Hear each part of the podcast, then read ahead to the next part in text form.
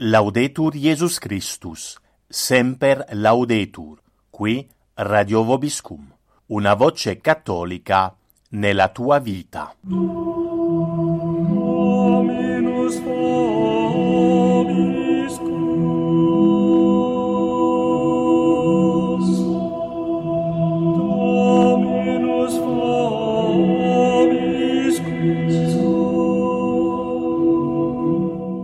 Siete all'ascolto del programma Catechismo per adulti, settimo e decimo comandamento, a cura di Don Gabriele Davino. Buon ascolto a tutti.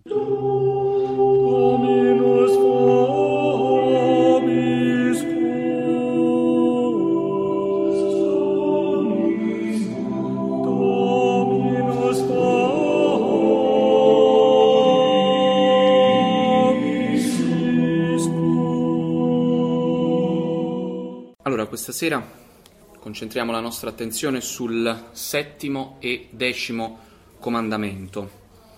Come i due precedenti li studiamo insieme perché la materia è analoga. Settimo comandamento, non rubare. Decimo comandamento, non desiderare la roba d'altri. Quindi è lo stesso peccato, eh, diciamo lo stesso, che altro la stessa proibizione verte sulla stessa materia, soltanto per quanto riguarda i soli desideri, così come avevamo visto per il sesto e il nono. Qual è l'interesse di questa questione del settimo e decimo comandamento? Ebbene, è la questione della giustizia, la questione della virtù di giustizia. Questo comandamento verte infatti eh, sull'esercizio di questa virtù, viene espressa una precisa proibizione, quindi non rubare, eh, annessa alla virtù di giustizia. La virtù di giustizia che consiste, lo sappiamo, nel dare a ciascuno il suo. E allora la giustizia in particolare commutativa, quella che si chiama commutativa, la giustizia cioè che riguarda gli scambi, gli scambi tra i privati, è quella che consiste nel rendere a ciascun privato il suo, cioè ciò che gli appartiene. Quindi Dio ha voluto dare in particolar modo questo eh, precetto allo scopo di regolare i rapporti tra i privati. Quindi badate bene, in particolar modo la giustizia commutativa si esercita non tra un privato e lo Stato, ad esempio, no, ma tra due privati, rendere a ciascuno il suo.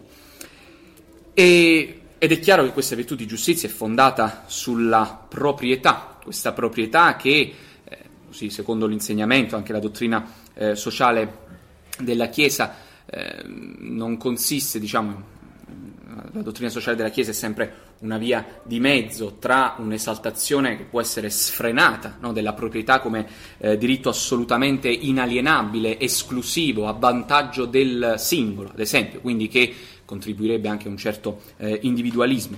Eh, una via di mezzo tra questo e l'assenza di, tutta, di, ogni, eh, di, ogni, proprietà, quindi una proprietà collettiva, ad esempio, appartenente soltanto allo Stato e solo in uso ai cittadini, quindi no, né, né l'uno né l'altro. Eh, la Chiesa riconosce il diritto di proprietà come un diritto effettivamente del singolo e che è garantito anche da questo comandamento divino, ma non per l'esclusivo bene proprio, ad esempio a danno di altri, ma per il bene, certo, dell'individuo, ma anche della famiglia, ma anche della società. Infatti vedremo eh, che ci sono delle eccezioni solo apparenti a questo comandamento, eh, lo, vedremo dopo, eh, in virtù appunto del bene comune, quindi la proprietà, certo, ma non eh, a danno di altri, ad esempio.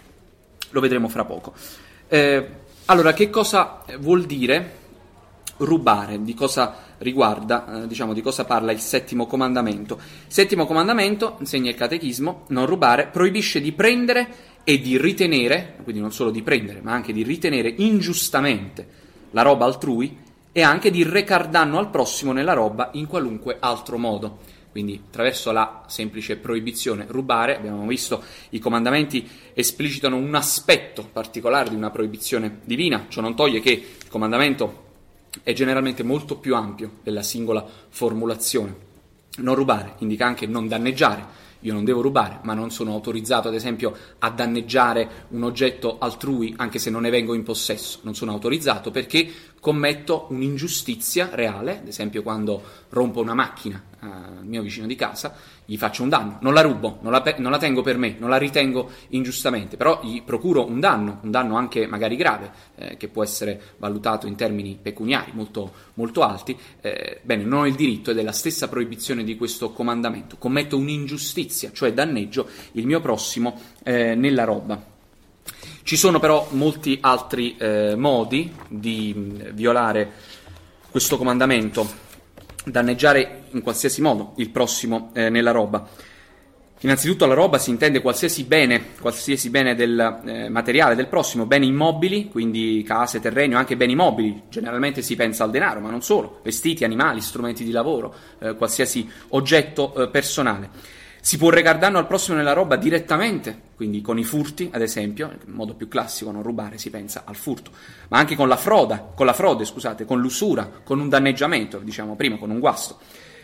Questo direttamente, ma anche indirettamente, quando io aiuto qualcuno a compiere un delitto del genere. Un, eh, il complice eh, di una rapina a una banca, eh, ad esempio, che eh, resta a fare il cosiddetto palo, cioè sorveglia che non venga nessuno, ebbene non ruba direttamente il denaro dalla cassaforte, ma coopera a questa azione e quindi è eh, anche lui responsabile, sebbene in maniera appena più indiretta, però è responsabile di questa ingiustizia eh, arrecata al prossimo. Il furto in particolar modo è la prima eh, cosa proibita dal comandamento in questione, consiste nel togliere di nascosto, di nascosto la roba al legittimo padrone contro la sua volontà. Questo è, è, è il furto in particolar modo. Togliere di nascosto la roba al legittimo padrone, quindi abbiamo un legittimo padrone, non un padrone fittizio, togliergli la roba di nascosto, perché se noi gliela togliamo di nascosto, ma ad esempio con la violenza, non è più un furto, ma sappiamo bene è una rapina. Eh, al legittimo padrone contro la sua volontà. Perché si specifica contro la sua volontà? Ebbene perché c'è un'eccezione, quella di cui parlavamo un istante fa, quella del caso di necessità. Immaginiamo una persona che stia letteralmente, però letteralmente, morendo di fame, che passa eh, vicino a un, un terreno di un tizio e questo terreno comprende degli alberi da frutto e comincia a mangiare della frutta. Tecnicamente parlando sarebbe un furto, ma questa persona lo fa per una, un caso di necessità grave, di estrema necessità, quindi sta morendo di fame, in quel momento eh, il diritto di proprietà, che pure esiste, non è che viene perso, il diritto di proprietà del eh, diciamo, padrone del terreno con gli alberi da frutto, eh, ebbene, comporta, subisce un'eccezione. Il diritto non è inalienabile fino a questo punto, perché nel caso di estrema necessità altrui, quindi per il bene comune, si dice che il padrone, anche se non viene a sapere che gli vengono sottratti questi frutti, il padrone non è ragionevolmente contrario, non sarebbe ragionevolmente contrario, cioè se sapesse che quel, eh, quel poverino sta morendo di fame, eh, ragionevolmente gli darebbe da mangiare, nessuno negherebbe eh, da mangiare a chi sta realmente morendo di fame. Quindi in quel caso, se io prendo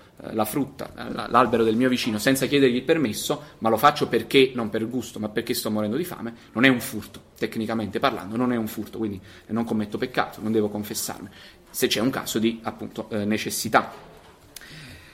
La rapina, dicevamo prima, è un tipo particolare di ingiustizia perché aggiunge al furto un altro tipo di malizia, cioè la malizia del peccato contro la carità, perché io non solo mi approprio di un bene altrui, ma lo faccio anche con la violenza, eventualmente con la minaccia, eh, e quindi si aggiunge il peccato, carità, eh, il peccato contro la carità, perciò la rapina è, è più grave del furto. Si può peccare contro il settimo comandamento, quindi contro la eh, giustizia, eh, attraverso la frode, la frode, cioè l'inganno, una frode eh, nella eh, ad esempio in, in, in uno scambio, quando eh, io nascondo il prezzo eh, reale di un bene, lo aumento eh, in maniera appunto fraudolenta eh, per ingannare il mio prossimo, quando invece quella, quella, determinata merce ha un prezzo preciso, io volutamente eh, lo aumento per, non per un guadagno magari legittimo, ma per, ingannando il prossimo, per arricchirmi in maniera smisurata, quando c'è un'assenza totale di proporzione, diciamo, tra il bene in questione e ehm, il prezzo che richiedo. la frode, ma si può peccare di frode anche eh, contraffacendo ad esempio la moneta, la moneta falsa, eh, il, classi- eh, il, caso classico di frode. Si può peccare di frode anche con qualsiasi tipo di inganno nei contratti. Io vendo tale merce, la vendo come buona, mentre invece io so benissimo che è una merce danneggiata, una merce guasta, un oggetto che non funziona, lo vendo come funzionante, eh, è chiaro che commetto una frode a danno dell'acquirente, quindi commetto un'ingiustizia perché mi faccio pagare per qualcosa eh, che in realtà non dovrebbe essermi pagata, tanto, diciamo, almeno non eh, a quel prezzo. Eh, si può peccare contro la giustizia attraverso eh, l'usura. Che cos'è l'usura? L'usura consiste nell'esigere un interesse esagerato per denaro o cose imprestate ad altri. Sapete che nell'Antico Testamento l'usura era proibita del tutto, del tutto, nel senso che non si poteva chiedere alcun tipo di interesse perché la funzione della, anche, insomma, della moneta degli scambi era eh, diversa rispetto ad oggi, non entriamo eh, nel dettaglio del, dell'argomento, ma un tempo il denaro non poteva eh, fruttificare, per cui anche un minimo tasso di interesse veniva considerato eh, peccaminoso perché il principio è che il denaro non può generare altro denaro. Eh, in realtà è chiaro che essendo cambiata eh, l'economia e la finanza oggi, ehm, il denaro può oggi, dato il sistema del mercato, può produrre altro denaro, le famose speculazioni eh, finanziarie che un tempo non esistevano, oggi esistono, eh, per cui oggi non vale più il principio dell'incompatibilità ehm, diciamo, totale tra la morale cattolica e un tasso di interesse legittimo, cioè il denaro può produrre altro denaro, sia perché sono possibili le speculazioni e gli investimenti finanziari che un tempo non esistevano, sia anche perché eh, c'è la questione del lucrum cessans, eh, cioè prestando del denaro a una persona, io mi privo della possibilità di impiegarlo in altra maniera, ad esempio facendolo fruttificare. Quindi è legittimo, non significa che è obbligatorio, ma è legittimo che io richieda un tasso di interesse. Naturalmente tutto il discorso qui allora è quello della proporzione. Se io chiedo un tasso eh, sproporzionato rispetto alla quantità di denaro, eventualmente anche la, alla possibilità di chi eh, riceve il mio prestito, eh, ma comunque in generale contro una semplice equità, eh, ebbene io eh, commetto a propriamente parlare eh, l'usura. Allora, qual è il tasso legittimo? Beh, chiaramente è difficile quantificare, alcuni autori dicono tra il 3 e il 6%, fino al 10 eventualmente, oltre sarebbe peccato, è difficile un po' quantificare. Di certo un tasso che sia superiore al 10% per un prestito di denaro eh, costituisce, mh, mm, comincia a costituire davvero eh, un qualcosa quantomeno molto simile eh, all'usura, perché non c'è più quella proporzione, non c'è più quella eh, proporzione. Eh, abbiamo detto altro modo per eh, peccare contro questo comandamento è il danneggiamento ingiusto. Il danneggiamento ingiusto di un oggetto, un bene mobile, un bene immobile, eh, nel momento in cui lo si fa per vendetta, ad esempio, io mi vendico del mio vicino di casa incendiandogli il granaio, eh, per ignoranza colpevole, eh, per scherzo, per capriccio, eccetera. Io comunque volontariamente, volontariamente, eh, se manca da parte mia la volontà, eh, non è un peccato. Eh, se io inavvertitamente metto fuoco eh, so, al granaio del mio vicino, eh, non avrò commesso un peccato di, eh, di, ingiustizia, un peccato contro il settimo comandamento. È necessaria la volontarietà perché mi sia imputato naturalmente il peccato e perché il mio atto sia ingiusto, efficacemente ingiusto, formalmente ingiusto, beh, io devo commetterlo volontariamente. Ecco, vedete quindi in questa semplice frase non rubare, eh, la materia è molto più ampia. Ci sono tanti modi, sono tanti modi eh, per eh, peccare contro eh, questo comandamento. Allora, la questione della materia, la questione della materia, della gravità di questo peccato, è grave o non è grave? Allora, generalmente, generalmente questo peccato è grave. Ma naturalmente esiste in quest'ambito quella che si chiama una parvità di materia, cioè possono esistere dei casi in cui la materia del, del furto, della rapina, del, so, anche del, del, danneggiamento, insomma dell'ingiustizia commessa, eh, è piccola, tale da non costituire veramente un peccato mortale. Anche lì quantificare sarebbe, eh, sarebbe complesso. Diciamo che se la materia è rilevante, la materia del furto, dell'ingiustizia, del danno è rilevante, che si può quantificare in maniera rilevante, il peccato sarà grave. Che significa rilevante? Eh, anche lì i teologi si sono un po' interrogati, eh, sono arrivati alla conclusione che viene considerata una materia rilevante l'equivalente più o meno del sostentamento odierno di una persona per sé o per la sua famiglia. Che cosa vuol dire? Che se io rubo o eh, inganno una persona per una quantità di denaro, insomma un inganno, una frode che sia quantificabile in denaro, per una somma tale eh, da eh, impedirgli quel giorno il sostentamento, a lui e alla sua famiglia, ecco avrò commesso un peccato mortale. Attenzione, non significa che io devo materialmente impedirgli di mangiare quel giorno, a lui e alla sua famiglia, significa che io gli faccio un danno eh, che ammonta a tot, eh, può essere 40, 50 euro, 60, poi dipende, sono 30 euro, 40 euro, cioè, poi è difficile eh, dare dei numeri, delle cifre esatte, ma una quantità di denaro, diciamo calcolato in denaro, che in generale costituisce il sostentamento medio di una famiglia, mettiamo, oppure se questa persona ha famiglia, oppure di, di, un singolo, allora magari sarà di meno. È chiaro che se io vado da un povero, gli rubo 5 euro che ha nel suo cappello, eh, per lui magari costituisce il sostentamento di una giornata, quindi in quel caso eh, certamente è peccato grave. Eh, poi bisogna anche fare la eh, proporzione. Eh, anche lì, una persona che non abbia nulla, se io gli tolgo davvero poco, anche una materia esigua, 5 euro non sono niente, avrò facilmente commesso un peccato mortale, con quelle 5 euro quel povero poteva mangiare. Eh, questo per darvi un esempio di come non bisogna poi strettamente arrivare lì a delle cifre eh, tonde. Giusto per dare un'idea, ecco, il salario medio giornaliero di una persona, oppure la somma che può servire a sostentare una persona, eventualmente la sua famiglia, ecco, quella somma lì viene considerata rilevante e in quel caso c'è peccato mortale, quindi vedete, purtroppo è assai eh, semplice eh, che la materia sia grave. Allora, che cosa ci, a che cosa ci obbliga questo comandamento? Perché sappiamo bene, l'abbiamo detto altre volte, i comandamenti hanno una proibizione e anche eh, un precetto. Allora, che cosa ci ordina questo comandamento? Il settimo comandamento ci ordina di rispettare la roba degli altri, dare la giusta mercede agli operai e osservare la giustizia in tutto quello che riguarda la proprietà altrui.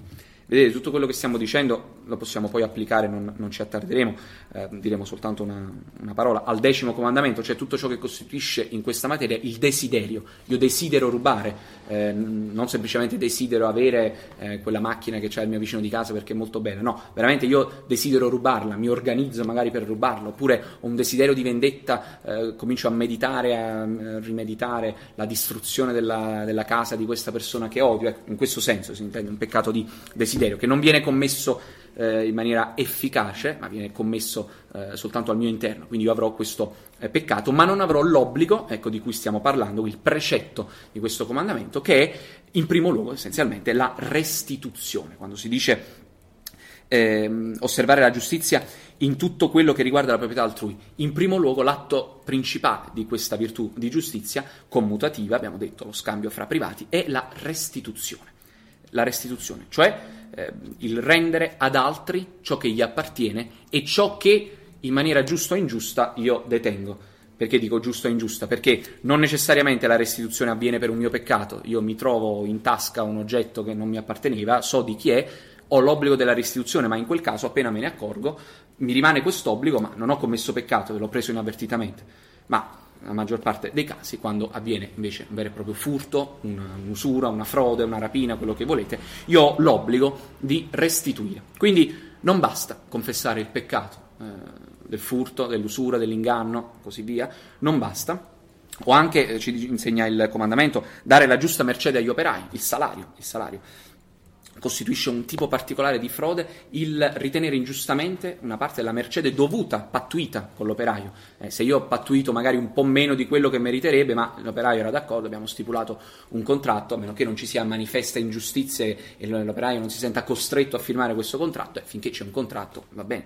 Ma se io eh, con una scusa o con un'altra rifiuto di pagare eh, a fine mese tale operaio, tale impiegato, quello che sia, eh, ebbene lì a meno che non ci sia una grave necessità, ad esempio, dell'azienda, i soldi veramente non ci sono, ebbene lì eh, c'è una, una, frode vera e propria, c'è un furto, una sottrazione di qualcosa che era, badate bene, dovuto, dovuto perché quell'operaio ha lavorato, quell'impiegato ha lavorato e quindi ha diritto strettamente a quel pagamento. Se io glielo tolgo, eh, se io glielo sottraggo, mh, mm, non glielo corrispondo, ebbene devo restituirgli qualcosa. Quindi la restituzione come atto principale. Ho tolto qualcosa, ho preso qualcosa, ebbene quell'oggetto lo devo restituire. La restituzione, eh, badate bene, è una restituzione non simbolica, affatto simbolica, Si dice la restituzione ad equalitatem, secondo l'uguaglianza.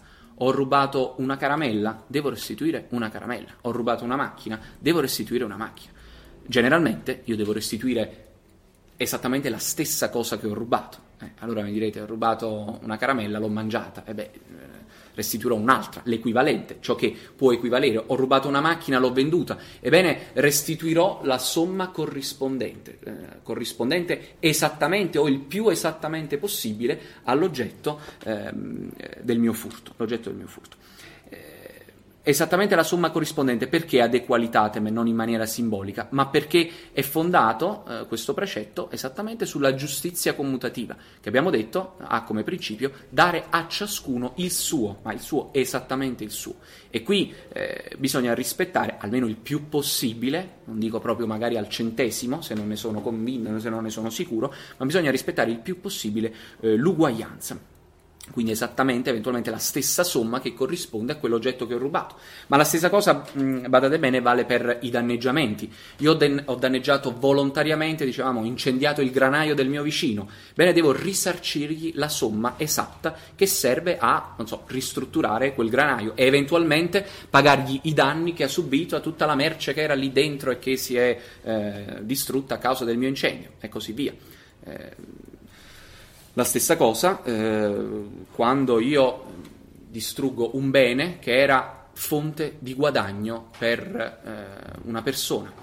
Se io rubo a un sarto eh, Yaghi, il suo materiale, eh, anche eh, Yaghi e forbice filo, poca roba, ma quel sarto a causa di questo mio furto, a causa della povertà della sua bottega, non può lavorare e non può mandare avanti la sua attività, vedete, io gli faccio un danno grave e dovrò risarcirgli non solo per gli oggetti che ho rubato, ma anche eventualmente le giornate di lavoro che gli avrò fatto perdere. Eh, vedete che è molto, eh, è molto preciso. Eh, tutto questo quando il danno è commesso volontariamente, quando è ingiustamente commesso volontariamente altrimenti io sarò tenuto eventualmente dall'autorità giudiziaria eh, quando, so, eh, ho danneggiato involontariamente una macchina oppure eh, altri oggetti, eccetera, io vi sarò tenuto a causa specialmente dell'intervento dell'autorità eh, giudiziaria. Allora, eh, io non posso ricevere l'assoluzione del mio peccato di furto se non ho restituito. Se non ho restituito, aggiungono i teologi, in re oppure in voto, cioè se non ho restituito la cosa stessa, quindi materialmente, oppure almeno, almeno il fermo desiderio, il fermo proposito di restituire appena possibile. Io ho rubato una macchina, l'ho venduta e con quei soldi ho fatto una vacanza alle Hawaii. Bene, mi vado a confessare pentito di questo peccato. Devo avere il fermo proposito, se non ho più i soldi perché me l'ho spesi alla vacanza, al mare, eh, non ho più i soldi per restituire a quella persona, quindi in questo momento sono impossibilitato. Allora cosa faccio? Non mi confesso, sì, posso confessarmi, eh, menzionando tutte queste eh, circostanze, posso confessarmi e eh, avere il fermo proposito eh, di restituire appena possibile, appena avrò guadagnato un po' di soldi, beh, comincio a mettere da parte, magari anche poco per volta, per eh, restituire ciò che ho ingiustamente tolto. Badate bene, la restituzione è, si dice, sub gravi, oggetto di peccato grave, materia grave. Quindi io sono tenuto, eh, sotto pena di peccato grave, a restituire quanto ho tolto se costituiva materia grave. Se io ho rubato una macchina, io sono tenuto a restituire una macchina oppure la somma corrispondente.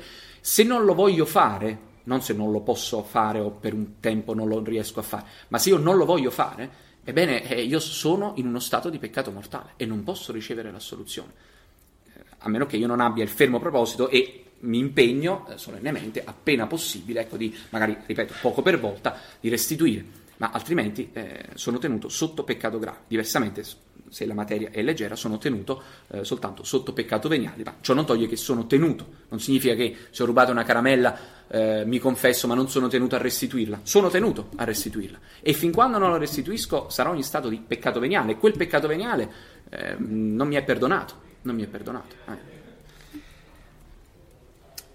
La restituzione nei casi di furti o frodi gravi, eh, succede, può succedere, può durare tutta la vita, perché io posso aver commesso delle frodi eh, so, anche spionaggi industriali, mettiamo, eh, ho rubato dei brevetti eh, di attrezzature, so, eh, costosissime, eh, per le quali un risarcimento mi è impossibile adequalitate, secondo l'uguaglianza. Cosa devo fare? Ebbene, la restituzione in quei casi può durare tutta la vita. Io posso essere tenuto a causa del danno che ho fatto e che è irreparabile in quel caso, eh, io non posso restituire un brevetto, cioè dovrei restituire la somma equivalente che la, l'azienda alla quale ho rubato questo brevetto ha perso, vi trovate. E, e, può durare tutta la vita, cioè io per tutta la vita potrò essere tenuto eh, a restituire una piccola somma, ma allora a chi innanzitutto? A chi? Eh, perché poi si pone il problema. È evidente, è chiaro come il sole, che io devo restituire a chi ho rubato, a chi ho tolto, cioè la stessa identica persona può accadere che io non, sia, eh, non abbia modo, non abbia la possibilità di restituire. Un rapinatore che si pente, eh, ha fatto nella sua vita 50 rapine, ma non è capace, non, non, può trovare, non può andare a trovare tutte quelle persone, non le conosce neanche, le ha appena viste.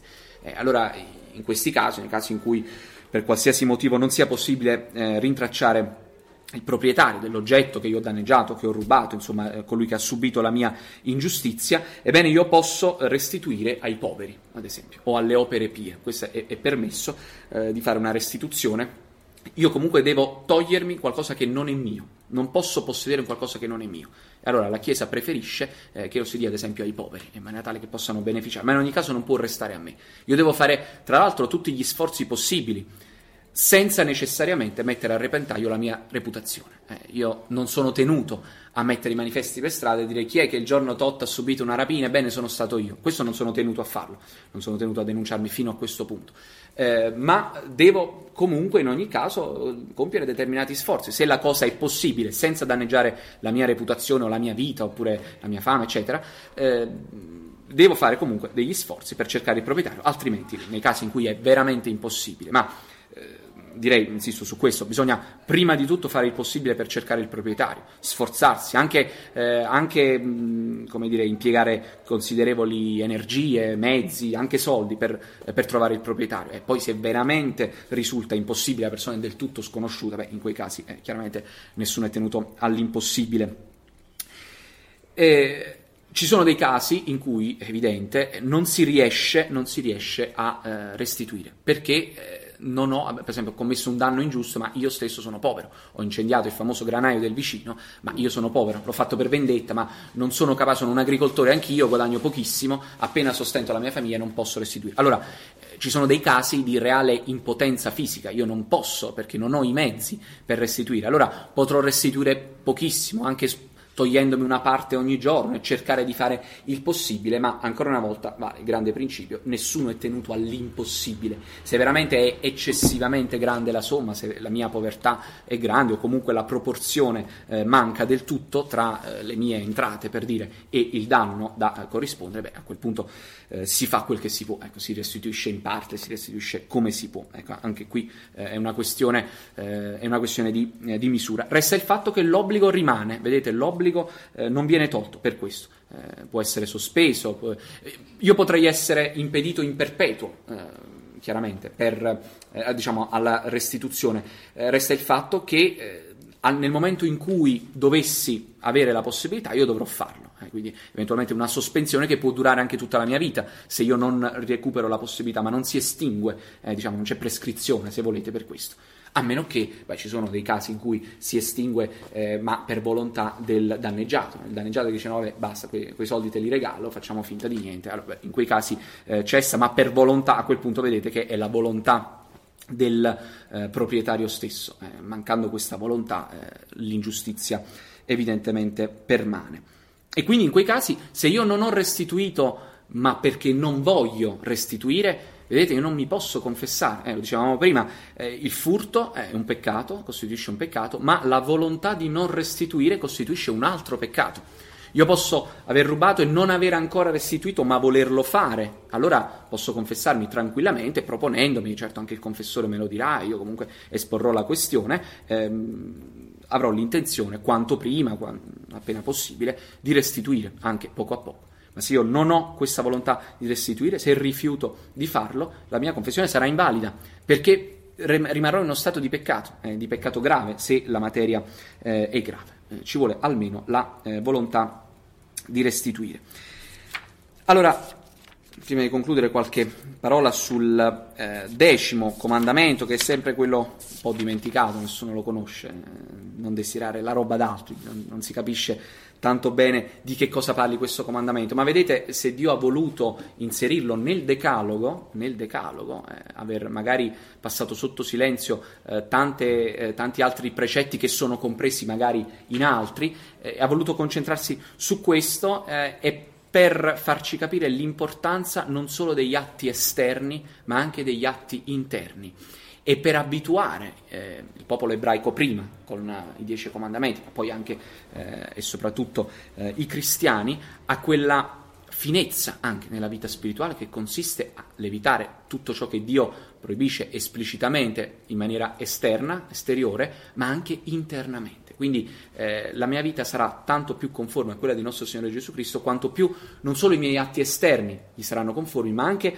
eh, all'interno di me stesso. Questo vale per il nono comandamento, l'abbiamo visto, non desiderare la donna d'altri, eh, ma anche per questo comandamento, il desiderio, ad esempio, di arricchirsi ingiustamente o di eh, acquisire la roba con mezzi ingiusti o eh, con danno altrui.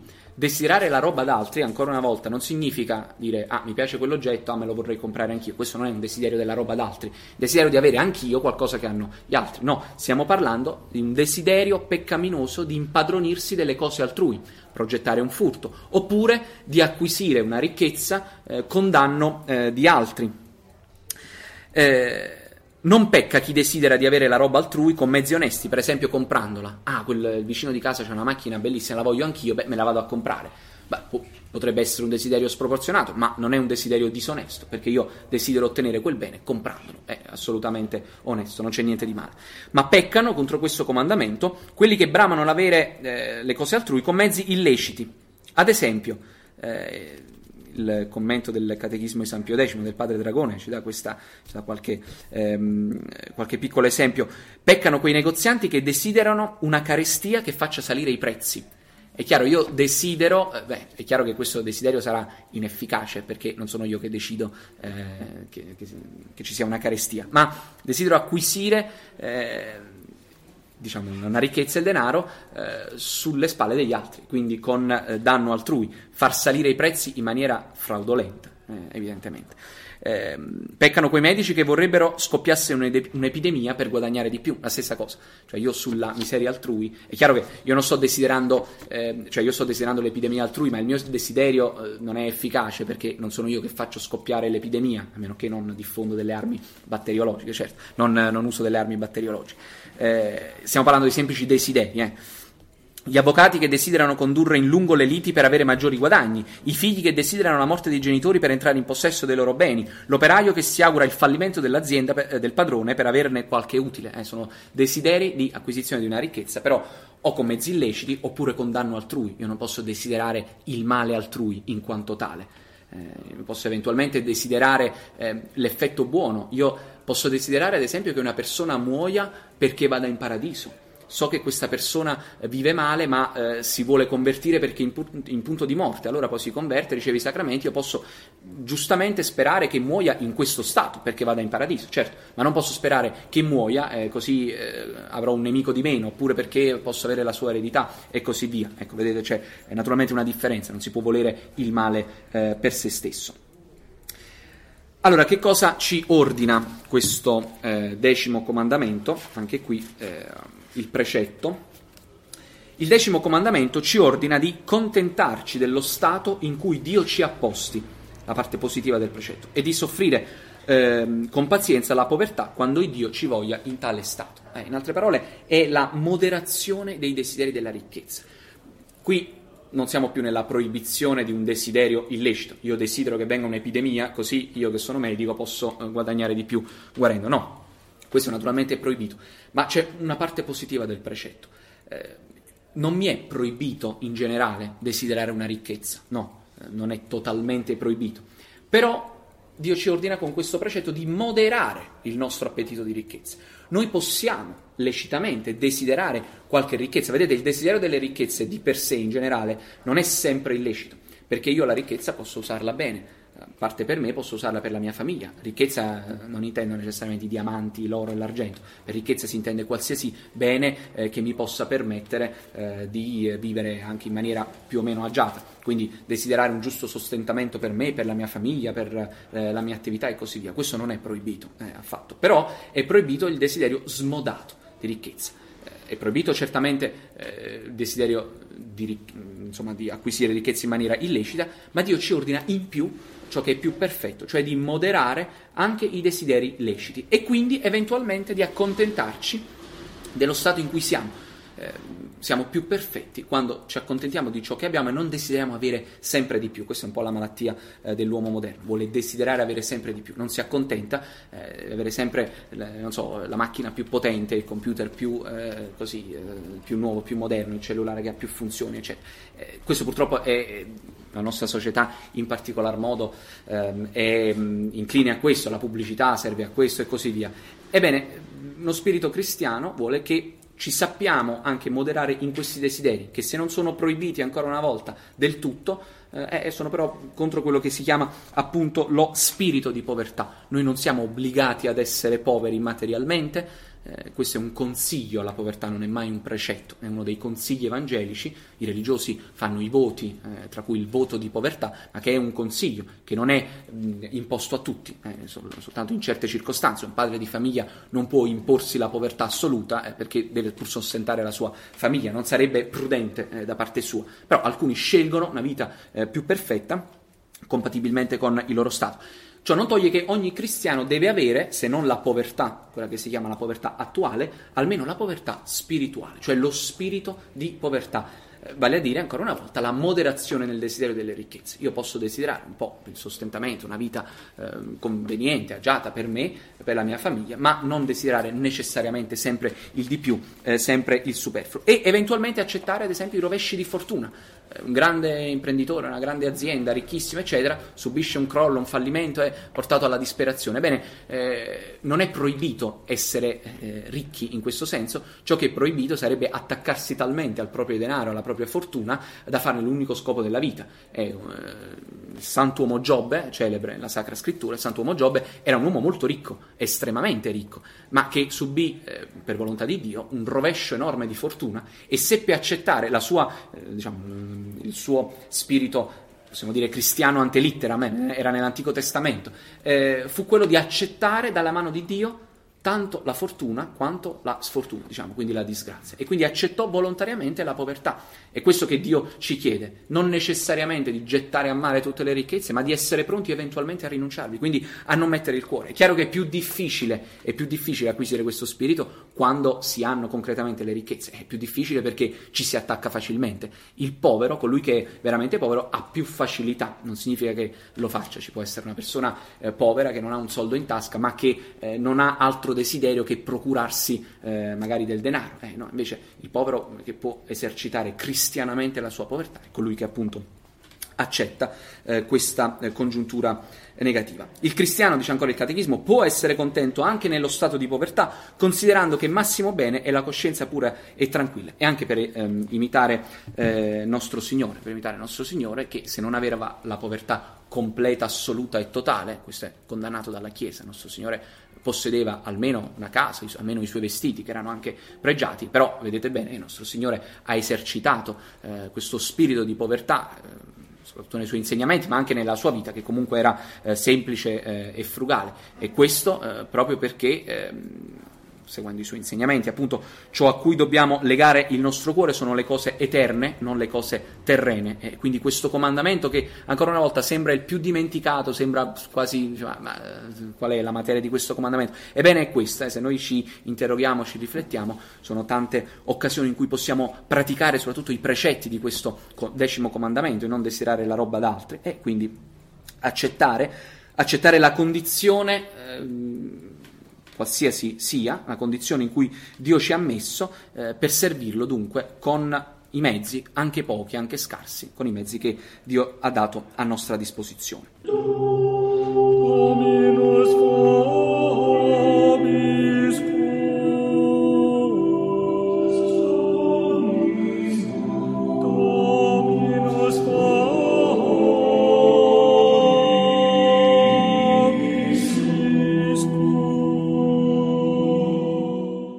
Siete all'ascolto del programma Catechismo per adulti, settimo e decimo comandamento, a cura di Don Gabriele Davino.